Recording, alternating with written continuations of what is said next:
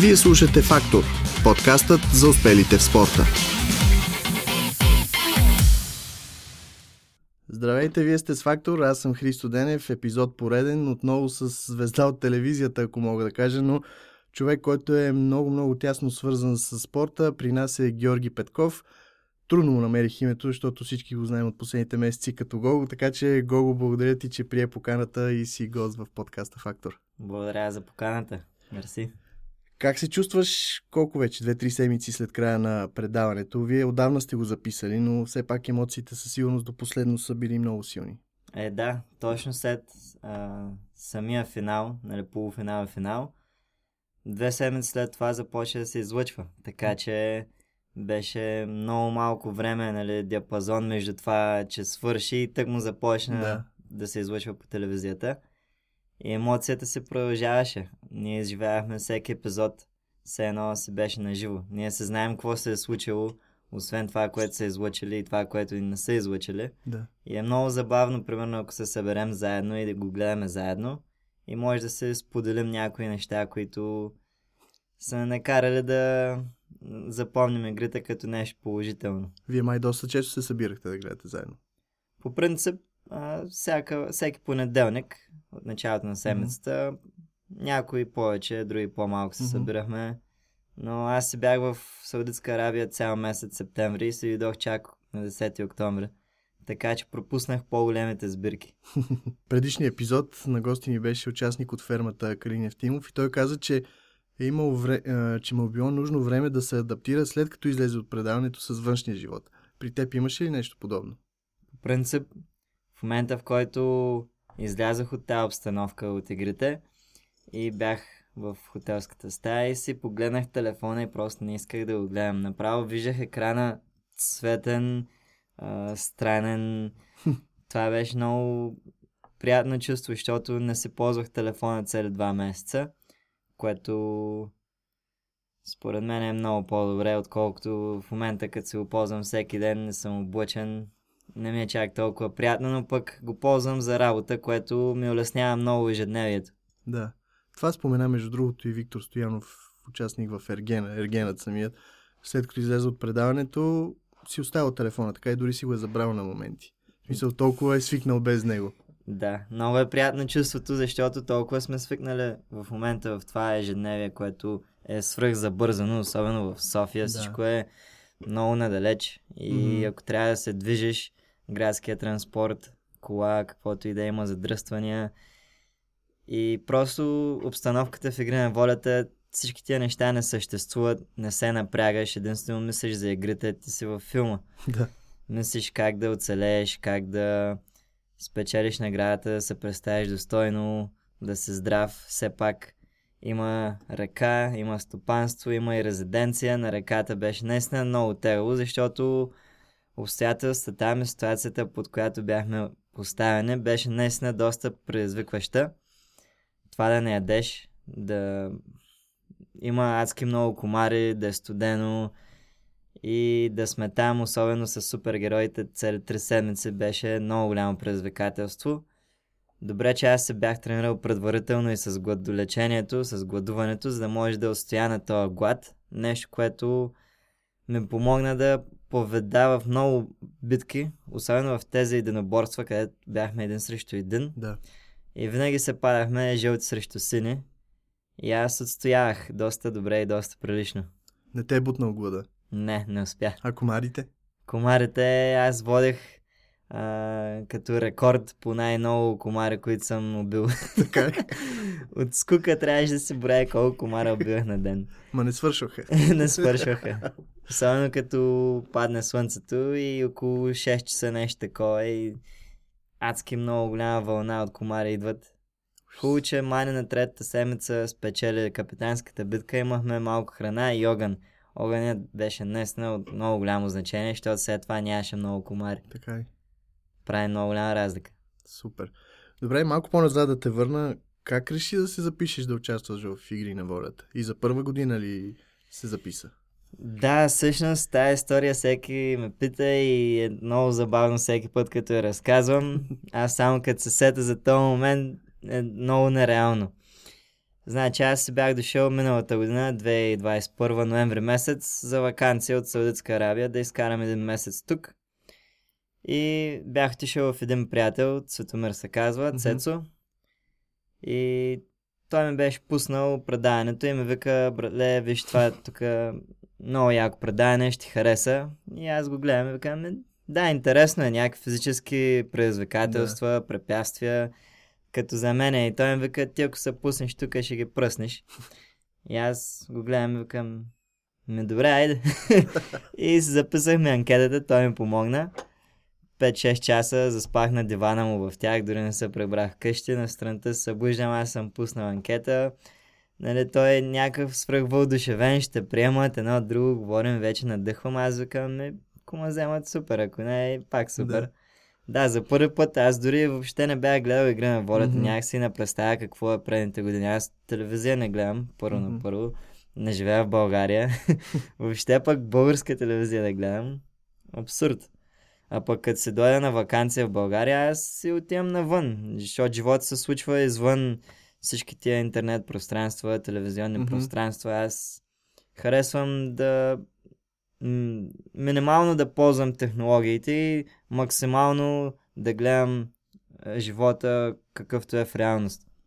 И декември месец е месецът, в който трябва да се пребера вече за Саудитска Арабия. Ноември месец мина.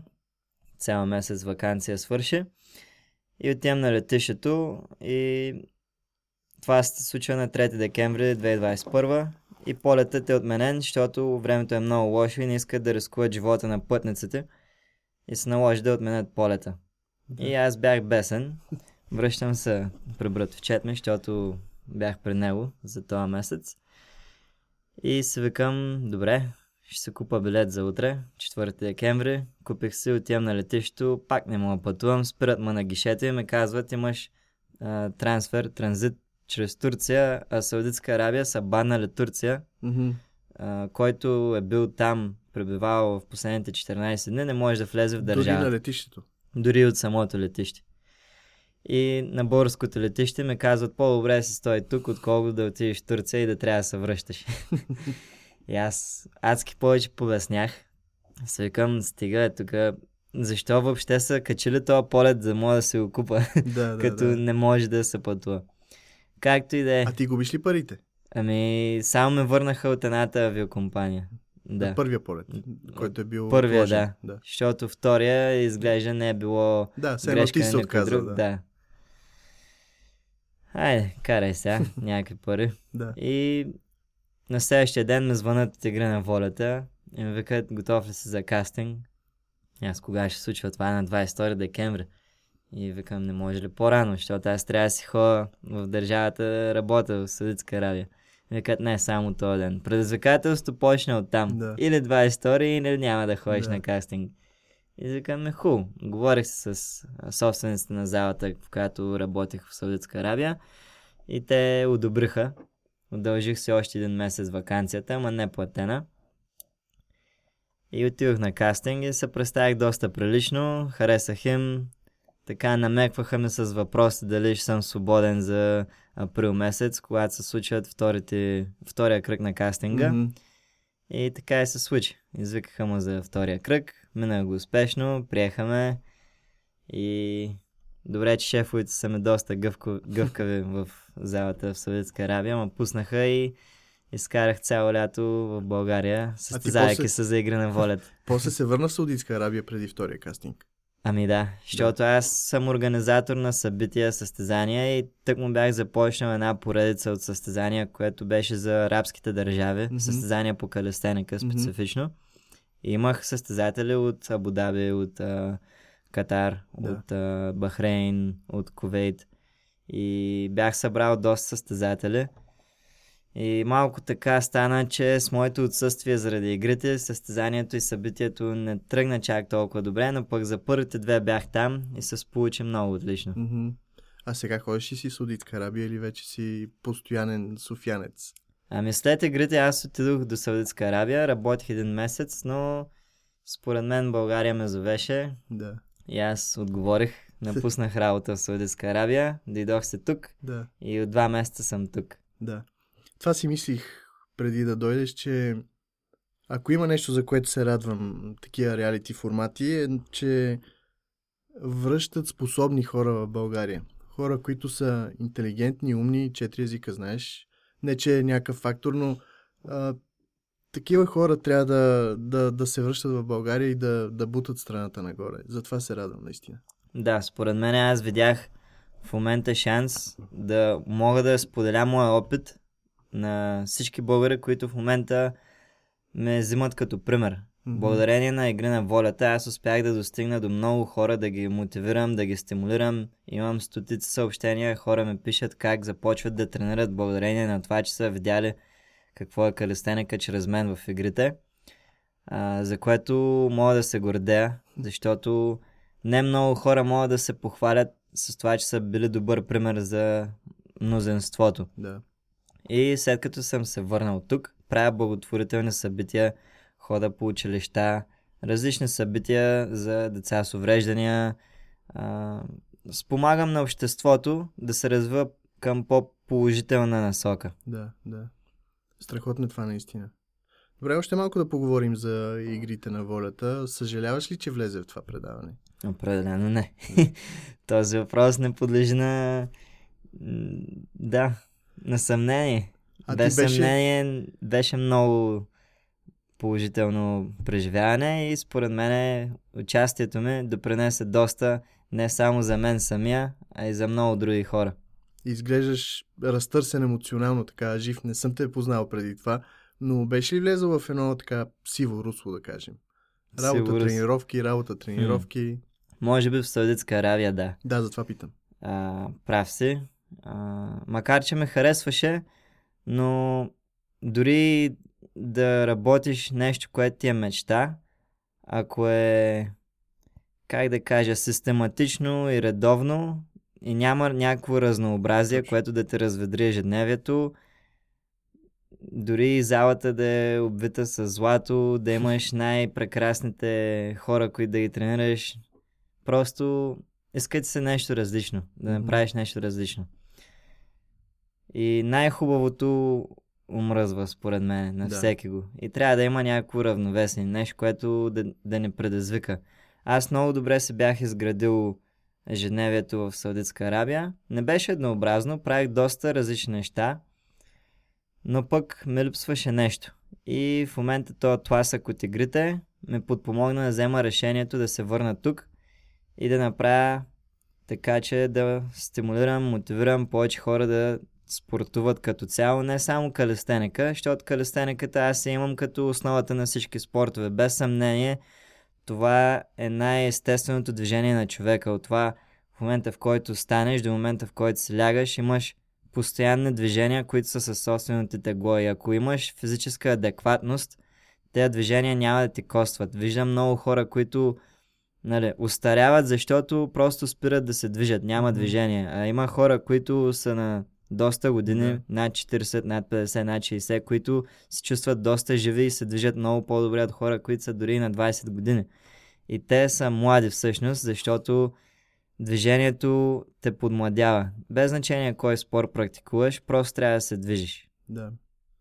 За съжаление, такъв е живота или поне така аз се оправдавам. А, със сигурност ти си един от примерите, които така мотивират дори и мен да почне още повече да, да се движи и да тренирам, но а, ти за наградата ли влезе или точно заради това да се предизвикаш, да, се, да си свериш часовника, както се каза, с другите атлети и участници, които ще влезат вътре, или за победата?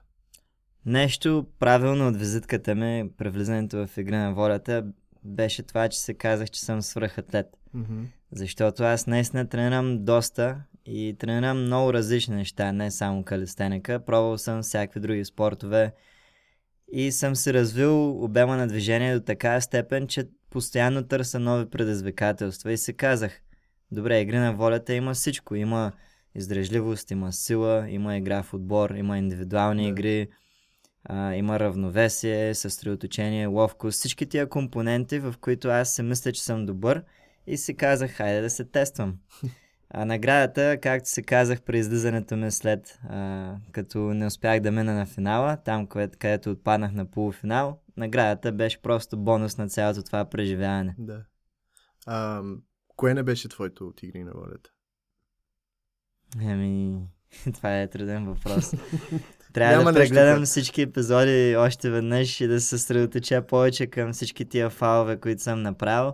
Но пък наистина бих казал, че почти всичко ми се отдаваше. Мога да кажа, че най-слабите точки, които имах, беше пъзали и плуването. Нали, аз мога да говоря на проценти, може да се представиш. Може би не съм най-добрия в нещо, но съм добър в да. много неща. Примерно не 100% в нещо, ами 80%, 70%, 85%, зависимост на компонента. И в тези, които бях, може би, най-малко изразен, беше пъзълът и плуването. Иначе всичко друго не ми е чак толкова трудно. Освен единоборствата, тия игри, които излезах един срещу един, примерно срещу Валерия, срещу Филип, срещу mm-hmm. Чакала, Левтеров. Тези игри бяха наистина най-трудни, защото там не завися от отбора или от племето, а единствено на себе си. Mm-hmm. И се справих доста отлично, благодарение на това, че съм добър в няколко компонента. А, това, че те а, са по-силни от мен, не беше от толкова голямо значение, защото аз имах други качества, които след като ги впреднах, впрегнах, ми се получи и ги побеждавах. Да, а съжаляваш ли поне, че не стигна финал? Не за спечелване. Да, всъщност исках да пробваме тая последна битка, след като я видях, си викам, егати бомбата. Доста хамалска. Яко мъгнане на вериги, имаше доста компоненти, но не мисля, че ще да ми бъде адски трудно. Даже аз тия игри ги приемах като тренировка, защото да. самата ми подготовка за игри на волята беше по-трудна от самите игри. Така И там е моментът, в който човек побеждава състезанието, ако е вече победил на тренировката. Да. И това всички гимнастици го знаете, всички професионалисти във всеки спорт. Ако на тренировката не ти излиза дадено съчетание, много трудно магически ще се получи на самото състезание. Нас едно време са ни казвали, давай 200% на тренировка, като тиеш на матч или на състезание 100% да дадеш. Точно. Достатъчно.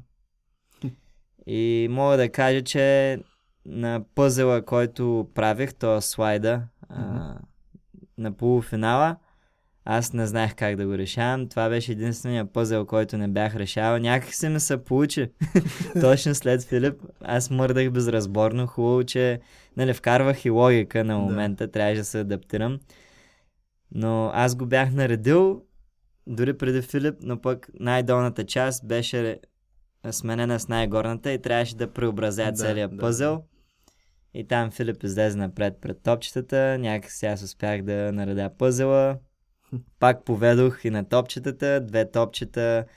Филип имаше едно, след това Алекса дойде, Георги дойде, те си вкараха всички топчетата и аз ти последното, последното падна извън... Да. Е, те може да си представиш тази платформичка, леко я бях да. цапнал и тя се изкриви и ъгъла вече не беше удобния и адекватния. Това беше и докато като си го наместа... Смисъл, так, так, так, так и излиза навън. Да, направо. Ужас.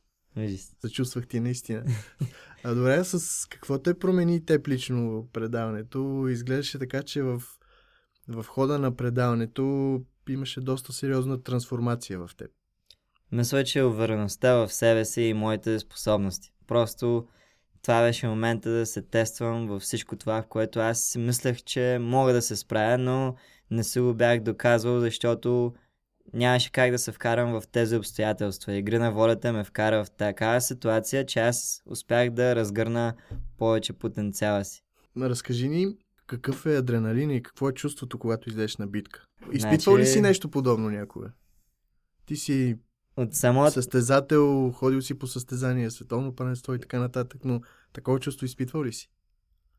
Да, да, и трябва да го ползваш в твоя полза. Защото много хора се разтреперват mm-hmm. от адреналина и не могат да контролират тая сила, защото то е като един шут от огромна сила, която идва една вълна и ако не успееш да я яхнеш, да. тя ще те Зале. С, да, ще те залее, ще те размаже. И затова е важно съсредоточението и дишането. Дишането наистина много успокоява психически и може да се съсредоточиш много по-лесно. Ако почнеш да дишаш прекалено забързано и тогава сърцебиенето ти се ускорява и тогава започваш да се паникьосваш. И това е в момента, в който трябва наистина да положиш а, много голямо усилие, зависи до човека. Аз, на мен не ми трябваше толкова голямо усилие, но ми се е случвало да трябва да полагам усилие, да се вдишам дълбоко, да мога да се вдишам както се трябва и тогава усещам, че аз съм под контрол. Да. А не е състоянието да контролира мене. Да. Идва ми тук на една съпоставка с футбола, понеже сега има световно първенство. Хм. Има проучвания, че футболистите, които бият по-бавно дуспа, имат по-голям процент вероятност да реализират. Точно заради това, може би, за да, за да имат по-сериозен контрол върху тялото си. По принцип, да. Според мен, всеки, който слуша в момента това предаване, може да се направи връзка с себе си в момента, в който е доста напрегнат и след като започне да диша и ще усети как се успокоява. Mm-hmm. Даже ако в момента има някой, който е напрегнат и слуша това, просто отдъхни си, подишай малко, дишай дълбоко през носа, издишай през устата и ще се почувстваш много по-добре. А ти по-добре ли работиш под напрежение? Има ами... хора, които... Зависи. Всичко е до адаптацията. Едно от най-добрите качества, които притежават хората е адаптацията. Някои я развиват повече, някои не чак толкова. Mm-hmm. И според мен благодарение на това, че аз съм живял в различни държави и ми се е налагало да се адаптирам, е подействало огледално и на моите вътрешни качества, за да мога да се адаптирам спрямо ситуацията, спрямо местоположението, спрямо какво се случва.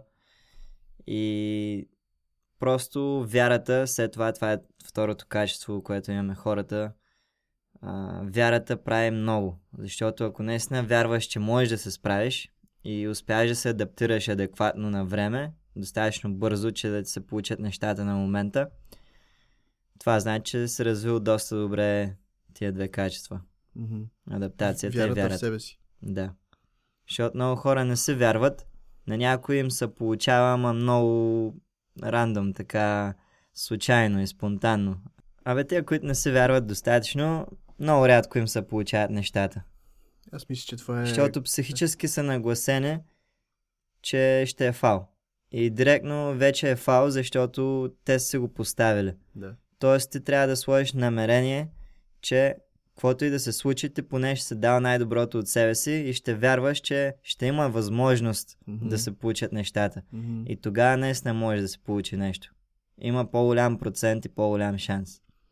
Наистина мисля, че българските спортисти като цяло а, липсва тази вяра и по-скоро самочувствие.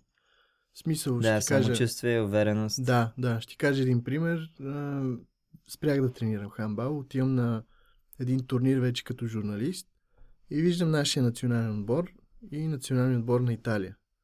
Нашите са като единици, като качества много по-добре. В смисъл, mm. личи си като класа. Обаче други отбор някакси с самочувствие и, или не знам с какво и ни бият, разбираш и това си викам, примерно, Григор Димитров, ако не беше роден в България, къде щеше да стигне? Не, че стигна малко, нали?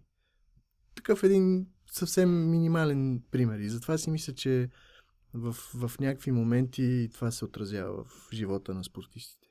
Хм. Така е. Ами също така зависи от магията на групата. Дали ще те мотивира човека до теб. Все пак отборните игри има голяма доза а, отношение спрямо твоите съотборници. Да. Ако отношението ви между вас не е коректно и не е градивно, вие ще се саморазрушавате. И това след това ще се отрази на арената. Така е, атмосферата вътре. Да. Добре. Защото аз имам отбор по калистеника. Ние сме били световни шампиони 2015, второ място 2016.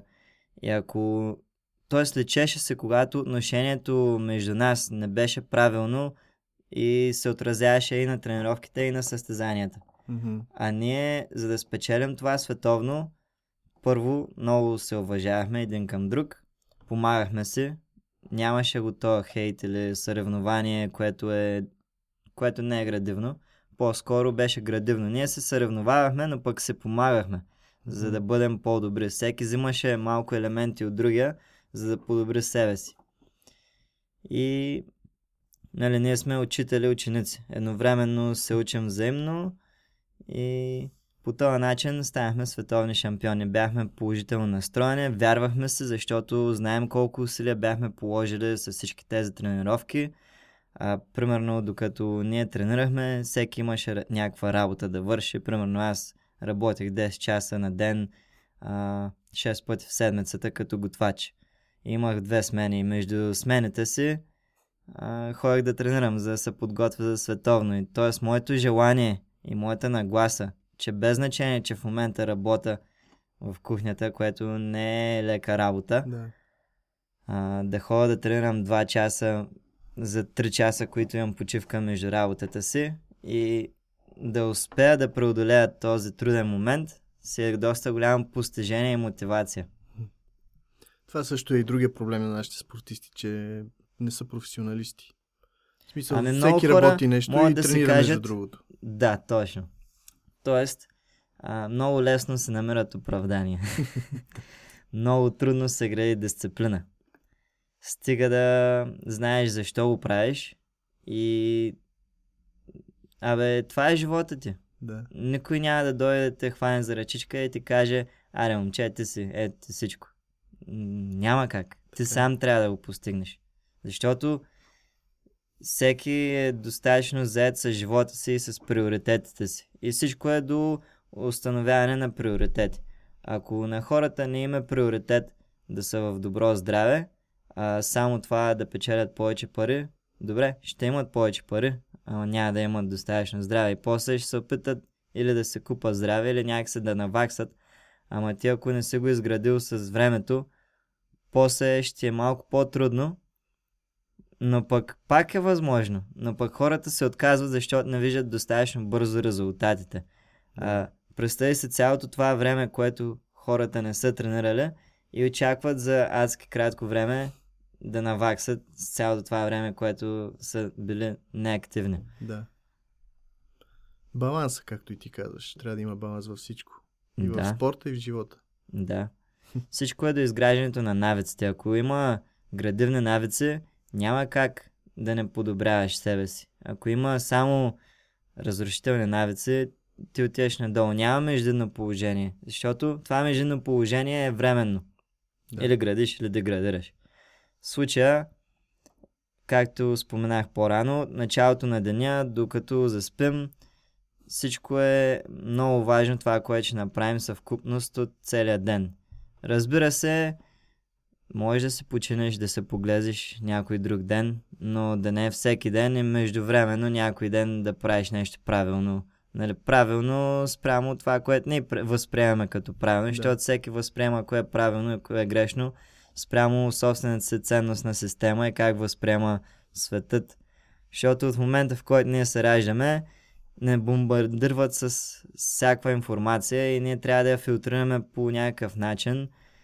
Нали, близки, в, близките ни в училище ни учат как да се държим, какво да правим, как да се изразяваме, а, внушават ни някакви навици. След това, като пораснем и сме малко по-адекватни, така да кажем, съзнателни за себе си и какво се случва около нас, започваме да вземем собствени решения и се експериментираме. Виждаме, примерно, младежите ходят на дискотека, напиват се, правят някакви глупости.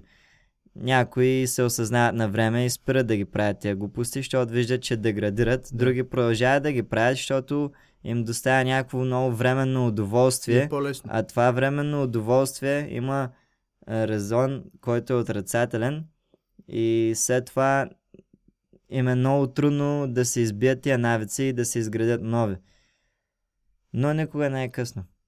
Там е работа, че всеки си мисли, че е късно, оф, вече съм на 40, вече съм на 50, кога ще почна да тренирам. Аз съм тренирал хора, които са били над 50, над 60 години, даже съм тренирал една баба на 70 години. Тя все още не се е отказала. научи се да прави лицеви опори с мен на 70 години. Тоест, каква повече мотивация му трябва човек от това, той да се чувства добре със себе си, в себе си и да няма физически проблеми. Да. Това трябва да е достатъчно мотивация да се движи. То може Вместо би да се първата крачка е най- най-трудна. Да, най-трудно е да започнеш, защото булите, нали, мускула, имаш мускулна треска, преминаваш през някакви фази, стават ти лоши, защото тялото се шокира, пулсът се вдига, някакви такива усещания на тялото, което не си преминавал преди, но пък започнеш ли и след това Ти става готино, като Продължаваш. треска и... Да. да. свикваш. А, аз съм на мнението, че човека свиква с всичко. Мгм. И в кочената, и в мизерията, и в това да се чувства добре. Но всичко е до постоянството да. и до изграждането на тези навици, които ще са по-градивни. Как ти минава деня сега след игри на волята? Ами С какво доста се занимаваш най-общо казано? Много разнообразно. Аз а, в момента с калестениката а, имам курс създаден с още две момчета от Испания. С Испанската федерация по стрит фитнес и калестеника създавахме курс, имаме книга, чрез която обучаваме хора, които искат да бъдат треньори по калестеника и, или просто да имат по-общо знание като изцяло за спорт. А къде го правите този курс? В Испания? Да, този курс е онлайн, но Аха. също така и преподаваме и а, лице в лице за тези, които искат.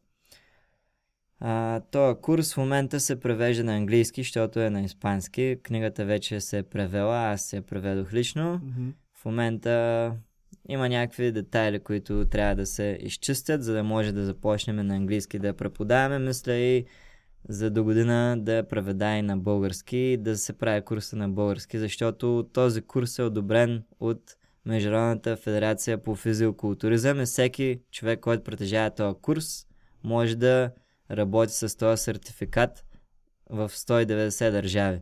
Тоест, той е доста валиден. Мгм. И, и също така, а, аз съм единственият човек в момента, в който го преподава на английски. Защото другите две момчета, с които създавахме курса, те са доста така, така да кажем, не са добре с английския, но пък Да. са идеални в испанския. Е, те пък, По-добри да. а, мастери не съм имал. Те са ми много добри ментори. Много ги уважавам, имат много знание, дори да не са толкова добри атлети. Те могат да ти обяснят нещата по най, нали, най-лесния начин. Най-сложните неща може да ги разбереш по много лесен начин. И аз прехванах това от тях и в момента вода лични класове в България, вода онлайн класове, също така правя семинари в различни зали, в различни градове. В момента само в София, но мисля скоро и в Пловдив, в Сливен, Бургас, Варна. Мисля да се направя едно турне, защото виждам, че хората ме имат като стимул и ако мога наистина да им помогна, както ти каза преди малко, най-трудното е да започнеш. Ако мога да им помогна да започнат и оттам те се го доразвият, това е нещо като мисия за мен Да. или цел, да мога да споделя всичко това, което мен ме е накарало да се чувствам добре. И ако го споделя на другите и те се чувстват добре, това ще е победа за мен. Без значение дали ще изкарам а, 1000 или 100 000 лева. По-скоро да се развие обществото, да може да правим събития, където да разпространим спорта и също така и калестениката. Виждам, че калестениката се развива доста прилично в България. Йордан Йовчев има една фирма СПФ. А, също така правят доста събития по калестеника, състезания, което е доста добре. То подобно ли е на и всеки паркура? път се а, популяризира. Паркур, гимнастика, брейкданс, всички тия спортове, които а, в които трябва да вложиш упражнения със собствено тегло, са като бранч, като Мгм. модалност от калестениката. Мгм. Може да кажем така, калестениката е в основата. Калестеника идва от древногръцката дума калиостенос. Мгм. Красиво тяло, физическо и психическо. Мгм. Тоест връзката между тялото и мозъкът. Да. Да можеш да правиш съзнателни движения. Тоест ако се мръдна ръката напред, това, това е съзнателно. Да. Ако се мърдам назад, това е съзнателно. Ако в момента сърцето ме бие, това е несъзнателно движение, но пак е движение. За да живеем, то трябва да се движи. Така че движиш замисъла. Движението Да, да, да. е заложено а, за това ние да живеем. Да. А, калестенеката също така, разликата между дигане на тежести и калестенека е, че ползваме нашите крайници, ръце и крака Собственото да движим себе си, правейки упражнение. Обратното на това на дигане на тежести или бодибилдинг, нали, физиокултуризъм, ние ползваме крайниците, за да мърдаме обект, който е извън нашето тяло. Това е разликата. Всяко движение, което а, правим със собствено тегло е калестеника. Всяко упражнение, което мърдаме външен обект, не е калестеника. Много е просто. Ясно. И ти, за да направиш примерно клек, за да направиш скок, за да направиш набиране, да направиш лицева опора, коремна преса, това е калестеника. След това можеш да добавиш и тежест, или с жилетка, или с штанга, или каквото и да е. Но, а, примерно, много хора си мислят, че мъртва тяга и клек с тежест, примерно с штанга, не е калестеника. А то е, защото движиш тялото си, просто имаш Тежест. тежест върху себе си. И в момента това знание се развива. А, това е древен спорт, просто постоянно се развива. Да. Гимнастиката го е развил по един начин, паркура го е развил по друг начин, танците по друг начин и така нататък. А има ли условия в България? Ами, главно лостовете навън, а калестеника може да си практикуваш навсякъде, стига да имаш достатъчно въображение. да, може да тренираш където и да е, в къщи, навън, в зала, планината, Да. пяска на морето. Дори не ти трябват лостове. А да те върна на този курс, който правите, откъде имате клиенти, да го кажа най-грубо. Ами, главно от Испания и от Южна Америка, защото са испаноговорящи. Да. Точно. И в момента ще се разширим кръга с англоговорящите, Да. които са доста. Ако можете и на индийски, и на китайски, вече ще Ще завладеете. превземем света. да, да, да, да. да. Много ми е интересна темата с Саудитска Аравия. Наистина, много малко хора и българи се прежалват, ако мога така да кажа, да, да опитат от тази наистина обетована земя, бих казал. Много малко се знае за нея, освен това, което гледаме по филми четем по книги. Ти как се реши да отидеш да живееш и да работиш там? Да. а, Откъде да започна? Накратко бях извикан да работя там, защото придобих известност в арабските държави с това, че съм много добър треньор по калестеника, защото след като спечелихме световното по отбори в... То, бе, то се състоява в Бахрейн. Мгм. Бахрейн е остров до Саудитска Арабия. 2015. Да, 2015 и 2016 второ място и аз там съм се говорил с организатора на самото състезание. Ако някой ден се отвори зала или имат събитие или нещо, може да ме извика и аз съм отворен за всякакви възможности. Да. И 2017 той се отвори зала и ме извика да работя там. И 2017 отидох в Бахрейн да работя до 2018. И 2018 получих покана за да работя в Саудитска Аравия. И аз приех, дойдох се в България лятото, направих се визата и отидох а, 6 месеца 2019 в Саудитска Аравия. И залата беше нова, току-що отворила и аз се разработих. Направих се доста голямо общество от хора, които тренират главно калестеника с мен. Имал съм много, много ученици, които се запалиха по калестениката. Започнах аз самия да правя събития. Направих първото състезание по калестеника в държавата. Идваха хора от всякакви градове. Направих го и друга година. И точно преди да вляза в Игри на волята беше трето събитие вече. И благодарение на това придобих така доста прилична известност в държавите около арабските държави. Да. И в момента ме викат в доста зали, които мога да работя. Даже в феврари месец мисля да отида да разработя една нова зала, която ще отваря. Канят ме за един месец, за да правя събития, семинари, обучения, класове. И това е нещо, което аз се занимавам. Mm-hmm. Аз подпомагам на хората с моя инициатива да започнат да тренират, да се движат и смятам, че съм доста приличен мотиватор. Да. Звучи много розово всичко това, което го казваш, но със сигурност си имаш, си имал трудности в Саудитска Аравия, някакви такива а, смешни моменти. Можеш ли да се сетиш за някакъв такъв момент? Да, аз много, много хора ме говориха много отрицателно за Саудитска Аравия преди да отида там. Примерно в Бахрейн ме казват, жените не могат да карат коли, нямат кино, нямат това, нямат онова, не може да ходиш по улицата без тенеска, не можеш да си имаш приятелка, особено пък ако си навън с нея. Mm-hmm. Или, нали, трябва да съм женен, задължително. Ама всичко това изглежда в годината, в която аз отидох 2019 започна да се променя. Вече жените могаха да карат кола, имаха кино. А, можех да се виждам с момичета на улицата без някой да не прави проблем, защото изглежда до 2015 е имало религиозна полиция, която ако те види с някакво момиче на улицата и идват и те питат това дъщеря ли ти е, или майките ли е, или роднина ли сте, и ти трябва да представиш документ за доказателство. Ако не, Ако не те взимат в пандиза за една вечер, казват на вашите, еде си кой е бил с тази, да. или, или казват на момичето, че тя е била с... И семейството кой... чернено. Да, точно. Хубаво, че това вече го няма. А, жените направим впечатление в 2019 а, не можеха да работят примерно на каста в супермаркет mm-hmm. или някакви такива неща. Нали, културален шок. Да. В заведенията, в кафенетата имаше секция за семейства и секция за мъже. Само мъже. Тоест тази секция за семейства беше или само за жени, или жени с мъжете си, да. или, или синовете си, или семейни. Да, да, да. А, само ако сме момчета, отиваме в секция за само мъже. Singles.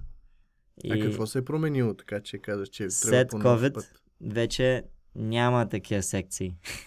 Тоест всичко е, е заедно. Да. Мъже, жени, няма значение. Виждам, че на касите вече работят жени. А, работи, които преди не, не бяха прияти да бъдат нали, позиции, които не бяха прияти от жени. Сега вече има и жени на тези работни позиции. Така че еволюират. Започнаха да правят събития като Сена Tomorrowland концерти, mm-hmm. водят много известни изпълнители, музиканти, диджеи. Държавата се отваря. Преди нямаше танцори. Аз имам един приятел, който в момента е хореограф. И залите в момента все още са разделени на мъже и жени. Аз работех в зала само за мъже. Което също ще се промени в бъдещето. Тая държава е в момента в разгара си.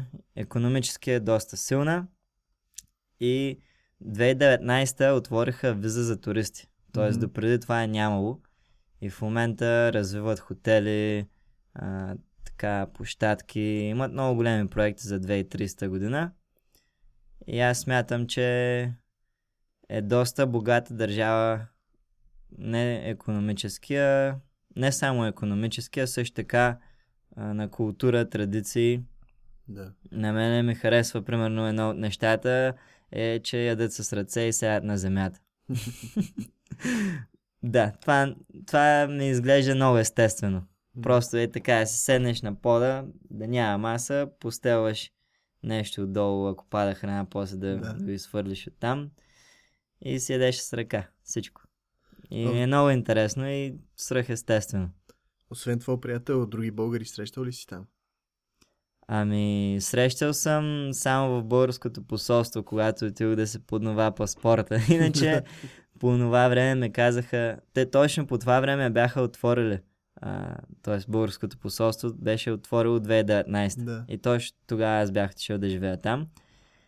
И само двама-трима от там други българи в Саудитска Аравия. Въобще не съм се запознал.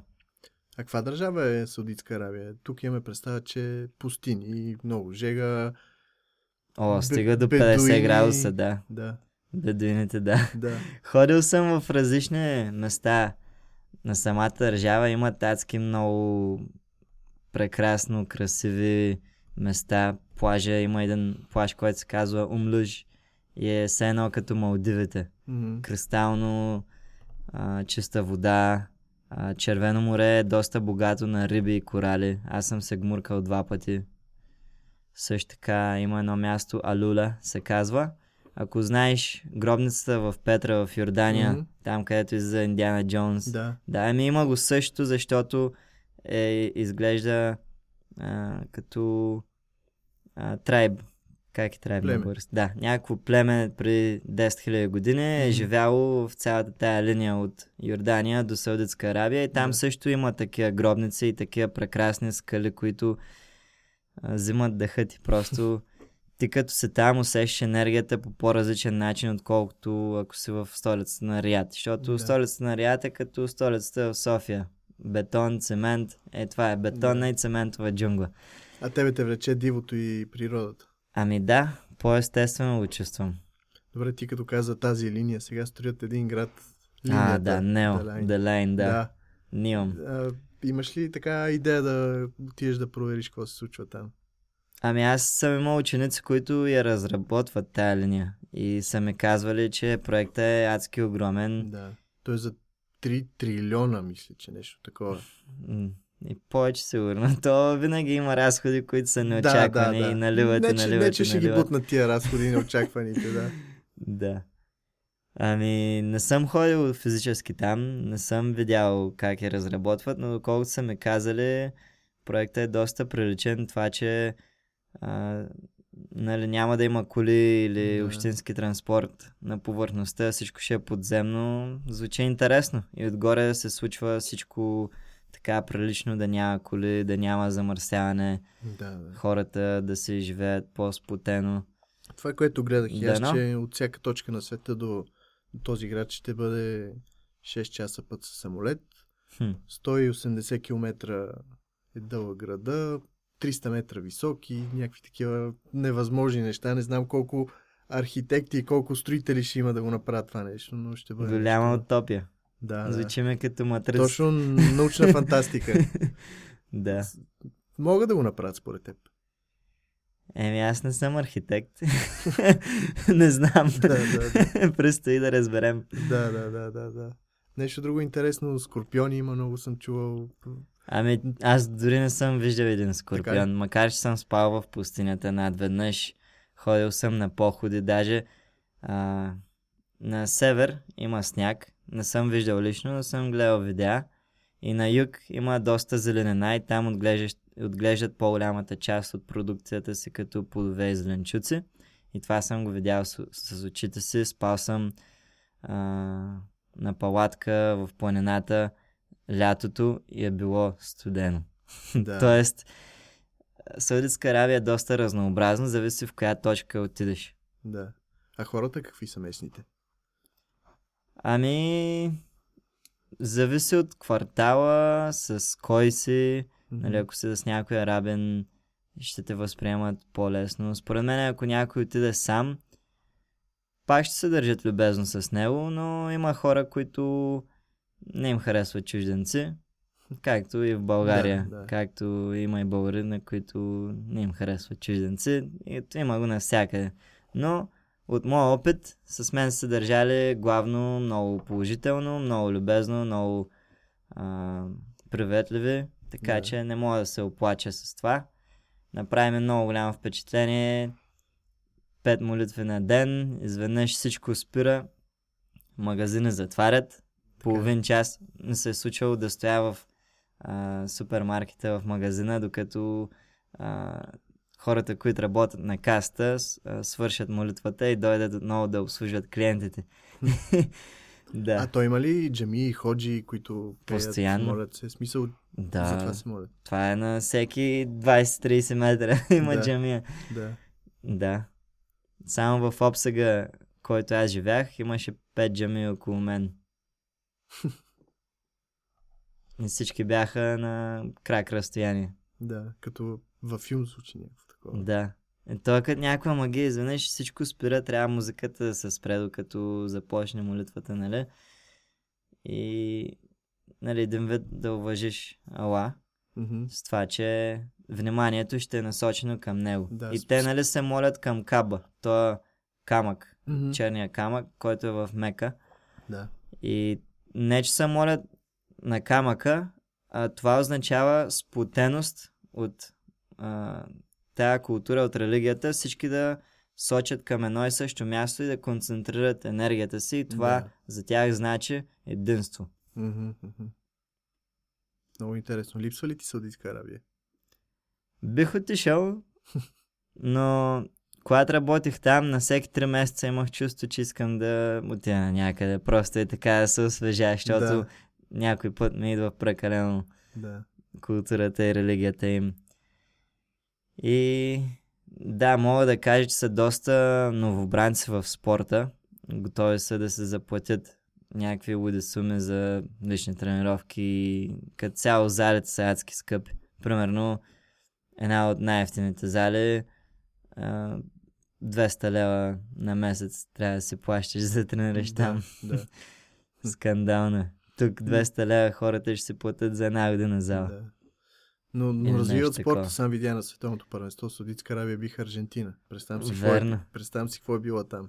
Те, да, аз гледах видеа, приятели ми пращат видеа, излезли по улицата с колите, вече сега те са спечелили световното. Да, да, наистина. Ама пък защото са се казали, кога отново ще победим някой отбор. То си заговори, че там шейха подарил на всеки от футболистите по един Ролс Ройс и всякакви такива неща, което Способно е, да. после те казаха, че не е ги възнаграждават. Да, да, да. Е, примерно имаше едно момче, което на Олимпийските игри, а, там къде беше? А, Токио, Да. последните Токио. Да. А, беше спечелил трето място а, и нали, взел медал за Саудитска Арабия и го възнаградиха с 5 милиона реала. То му даваха повече награда държавата, отколкото Колко е наградата. 5 милиона реала? 5 в- милиона реала. В евро или в Махаш една нула и умножаваш по 4,5 на български пари. 5 милиона, 500 хиляди... 2-3 милиона лева някъде. Много пари са. Повече от хиляда. Повече от хиляда. Много пари са. да, да, да, да. И така, те имат като визия 2030 година, искат да направят 30% от тяхното население да спортува. 30 или 40 като таргет имат. В момента Да. е 10, Да. нещо такова. да. И за 10 години искат да развият така, че почти половината от населението им да е активна и да спортува. Защото една от най-големите каузи за смърт там е а, Сърдечни проблеми, сърдечен удар. Да. И това, че хората са с много наднормено тегло и това е много вредно, защото това е навик. Да. Това да излезеш на улицата и те се правят фуд туризъм. Тоест отиват и обикалят ресторанти и ядат. Мгм. И, и това им е развлечението. И аз това не го подкрепям. и успявам нали, да, да пренеса с една много малка песачинка към тяхното общество, с това, че на, започнах да правя събития и различни неща с калестениката, защото в момента виждам, че и други а, институции и зали започнаха да Мгм. правят това. И благодарение на този малък импулс да. ще се разшири много повече. Търсят ли те? Не само работодатели, но и клиенти, както се казва. Да. Поддържате контакти. Да, имам ученици, които все още ги тренирам онлайн, Мгм. които са оттам. И имат доста добро ниво, доста добър напредък. Има такива, които 3 години вече ги тренирам. Те са се състезавали, печелили Мгм. са подиуми на събития, които са организирани. Да. И всичко зависи до самия човек. Ако успее да се запали, нали, моята работа като треньор е да мога да да допренеса тая мотивация. Да. Но в момента, в критичния момент, в който ти се нуждаеш. Да. До момента, в който ти вече знаеш как да тренираш, знаеш какво да правиш, как да го правиш и знаеш, че това е част от живота ти. И си достатъчно дисциплиниран, че вече няма нужда да тренираш с мене. Аз, това ми е призванието като треньор. Аз не искам да залъгвам хора, да им им вземам парите, парите. постоянно и да ги държа в някакъв цикъл, където ги мотивирам, ама всъщност нямат реално подобрение. Мгм. По-скоро колкото по-скоро се научиш, се махнеш от главата ми, толкова с по-добре. ще знам, че съм се изпълнил мисията. Той е като чекпоинт. Още един човек, който съм помогнал и той може да превъплати това знание, че Да. съм го допренесъл. И ако се срещнем отново, ще е да се забавляваме, не за да го тренирам отново. Или ако тренираме, вече да, е да е на ниво да тренираме заедно. Да, да, да. Ами супер е, за да завършим темата с Саудитска Арабия, доколкото знам, имат планове 2300 година или по-натам да приемат и световно първенство по футбол с някаква обща кандидатура. Те много неща Да, ще правят до година. да, така че... Много проекти, даже и световно по дигане на штанги, Мгм. което тази година е в Колумбия. Да, благодаря. Много българи са представяха много добре там Мгм. и го мислят за до, година, за до година в Саудитска Аравия. Мгм. И много се развиват. В спорта, особено в момента, залагат много, което е много добре. Искаха да купат Кристиано Роналдо. Верно, че ще му дадат една турба с пари и повече от 5 милиона реала, ли каза? Да. Да. Но да, очевидно. А ти си тренирал футбол, това също ми е интересно. Да. Аз в от Испаньол? Малък... Школа, да. Да. Значи аз от, още от малък в Сливен, когато си живеех с баба и дядо и брат ми, нали, майка отиде да живее в Испания. Да, И аз исках да се запиша в ОФК Сливен, да. в, футбол, в социалния футболен клуб на Сливен, ама нямахме достатъчно пари. И аз просто си играх футбол. В момента, в който отидох в Испания и майка ме записа на футбол в една школа на Испаньол и Мгм. три години играх там. Доста прилично се развивах. Аз бях на 10 до 13. След това качих нивото, отидох в школа на Барселона. Нали не официалния, ама школа. Да. И там играх една година и бях наистина много добър. И последната година от 14 до 15 години там започнах да тренирам и калистеника и в същото време започнах в един друг отбор, който се казва Юрет Демар. Той е като Слънчев бряг, някакъв курорт, Да. ама в Испания. Да. Те го водят. Защото лятото има адски много туристи, просто за въвление, адски много дискотеки, ама зимата е пусто. да. А на каква позиция си играл? Ами всички. Значи в Испаньол бях започнал вратар. След това бях а, десен халф. След това нападател. И в Юрет Демар бях цяло дясно крило. От защитник до нападател, да. Да, да. Защото аз по принцип съм много добър в бягането. да. Даже а, учителката ми по физкултура в Испания, вече когато започнах да уча там, ме препоръча на отбора по леко атлетика. И бях започнал даже да състезавам по леко атлетика. Мгм. И просто беше прекалено много за мене, защото имах 5 дни в седмицата тренировка, 3 по футбол, 2 по леко атлетика с бягане Да. и уикенда а, или събота или неделя матч по Да, футбол да. или състезание по бягане. И съм печелил примерно 8 място в Каталуния по бягане, 8 км в гората Крос. Също така Това за, е за мъже или за юноши? За това възрастова група? юноши. Юноши. Моята възрастова група, да. Аз бях на 13 Мгм. или 14. Но прекалено много ме изцеждаше и само издържах 6 месеца. Пак много беше. Да. И един ден трябваше да ходя на тренировка по леко атлетика и просто не отидох. Да. И ме беше адски много срам после да отида да кажа на треньора Извинявай, ама повече не, Не мога. издържа, да. да. Бях щупен, боли ме всичко. Просто много се изисквах и аз не знаех какво да ям. Нямах правилна диета. Майка ми даваше 20 евро за цялата седмица, с 40 лева какво. Да. да.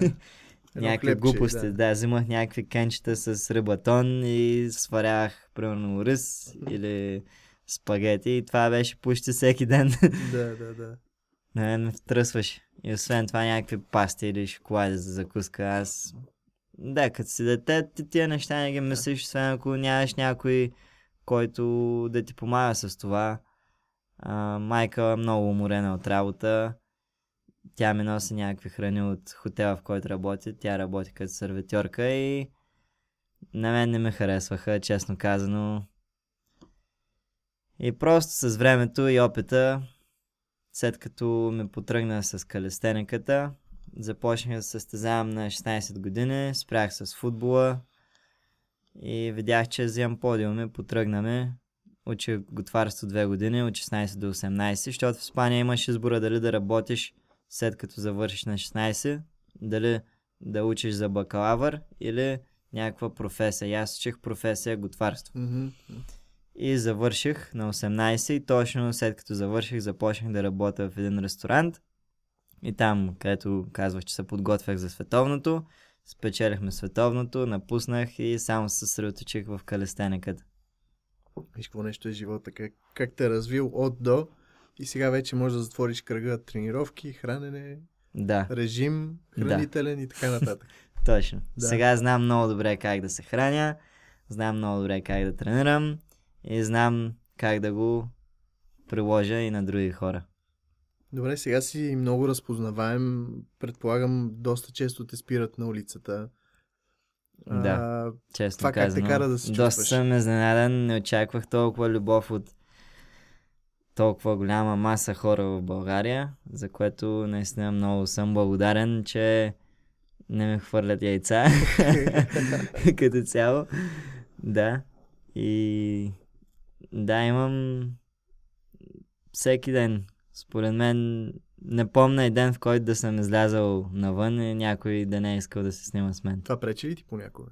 Ами не. Защото, примерно, аз знам, че аз имам идоли и би ме харесало, примерно, ако го видя и да му кажа една-две приказки, Кои са твоите идеи? да си направя снимка. Виждал съм Арнолд Шварценегер на живо. Така ли? Да. Нали, от филма, ама пак. Да. Е, мотивирата. Ей, как да Той си е бил културист. Направил е доста а, положителен, а, как да кажа, Имидж образ. да, положителен имидж в физиокултуризма. Има много хора, които е мотивирал това да започнат да се движат и да тренират.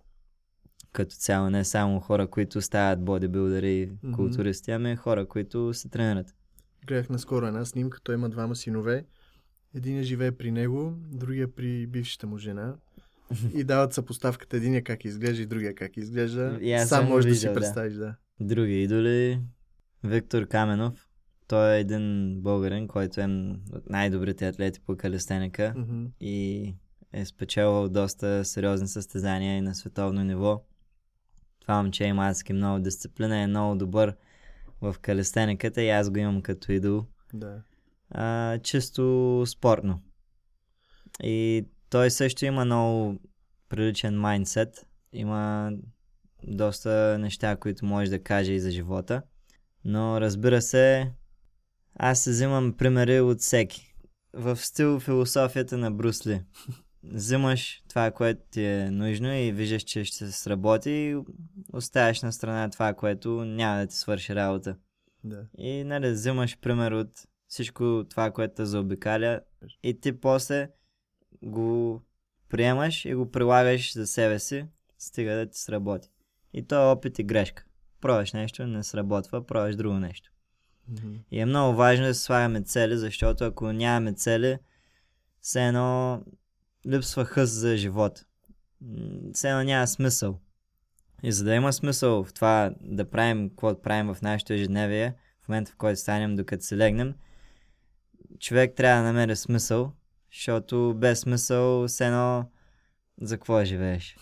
И нали тия цели си ги слагаме, за да може да пренесем с някакъв смисъл нашето ежедневие. И пътят е нещо, което не знаем какво ще се случи. А тия цели трябва ли да бъдат невъзможни? Е, трябва да са разнообразни цели. Някои, които не са толкова трудно достижими и някои, които ще са амбициозни, но пък ще те карат наистина да даваш Да. макса в дадени моменти. И аз виждам като смисъл това да... Аз знам, че има много какво да се уча. Но виждам смисъл в това и аз да споделям това, което съм научил до момента, за да мога да подпомогна на тези, които не са го научили. Защото, примерно, аз бих искал някой да ме каже нещата, които знам в момента, когато бях на 15 години. Да. Ма пък това е част от растежа. Да. Ще да те питам и за Ninja Warrior. Хм. Така се говореше за тебе, че си втория българин в Ninja Warrior. Опитах се да намеря в YouTube, не можах да намеря, но как се реши да, да участваш в това състезание за модерни нинджи? Първият е бил Йордан Йовчев, доколкото Изглежда знам. не съм бил втория. Изглежда има даже друго момче, да, се видях, казва има. Георги. Да, Дамянов. да, не знам. Да. Изглежда той нещо се беше обидел, защото на визитката ми бях казал, че съм единствения след Йордан Йовчев. Ага. А то не е така. Аз самия не знаех. Да, да, да. да. Аз- Ами няма, няма информация, да. Добре, да, трима да сте пак. да. Ами аз в Испания 2017 януари месец се състезавах там, но психически не бях в много добро състояние и нямах много добро представяне, но пък доста ми хареса обстановката, препятствията, всичко беше много добре направено, но изглежда сезонът им не беше много успешен и изтриха целия сезон. Така ли? Да. А Аз те имам линк снимали? на моето представяне, да, Мгм. в Испания. Аз имам линк на моето представяне, когато го отворя, излиза ерор, Да. the video is not available. Да. Тоест видеото не е налично. И не мога да го видя. И не го бях записал. А то е японско предаване, те са купили правата да си го излучват и да си го правят Не, не, той е. American Ninja Warrior. Аха. И те купуват другите държави франчайза Ага, и, ясно. и се правят Ninja Warrior в тяхните държави. Ясно. И в Испания не им се получи и не знам, защо пък изтриха и видеята. Много странно. Нищо да е да се наредиш пак до Йордан Йовчев. Не е малко. Да. Да. Аз съм го виждал на живо. Споделяли сме няколко думи.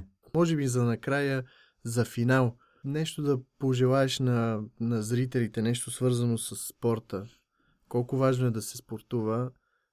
От всичко казано до тук, ако можеш да събереш сентенцията. Верно. Според мен те чуха доста Да. и ако това не ги е мотивирало, не знам какво още може да ги мотивира, но пък бих споделил нещо с зрителите. А, знаете, че ежедневието ви е съвкупност от всички неща, които правите, се изграждате някакви навици. Не бъдете жертва на себе си. Ако се оплаквате от неща, които ви се случват, това е защото вие сте ги а, как да кажа? А, Предизвикали. предизвикали или а, манифестирали спрямо състоянието ви психическо и физическо. Така че гледайте да бъдете по-адекватни с себе си и по-малко да се оплаквате, защото животът е прекрасен. Трябва да видите магията извън виртуалния свят също така.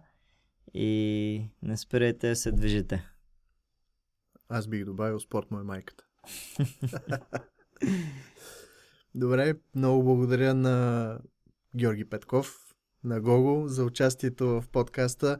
Наистина съм благодарен, още веднъж ще го кажа, че реалити шоу върна такъв качествен човек в България. Част от модерните нинджи, от новите будители, ако щеш. Наистина са нужни такива хора за развитието на нашето общество и за да може България да почне да се превръща в държава, не в територия. Това си говорихме с колегата тук, че наистина последните години така се чувства, че България е територия, не е държава, а е нужно да е държава и такива хора като Гого могат да помогнат с малко, но Еми то даже се го казва Съединението прави силата. Но това съединение, нали, обединението прави силата. да, Това обединение не го виждам много. да. А Малко. това ни е заложено на българите. Малко сме се разсели. Всичко е на, на цикли, според мен. Колелото се върти и в един момент ще се оправят нещата. Нужна е работа обаче. Да.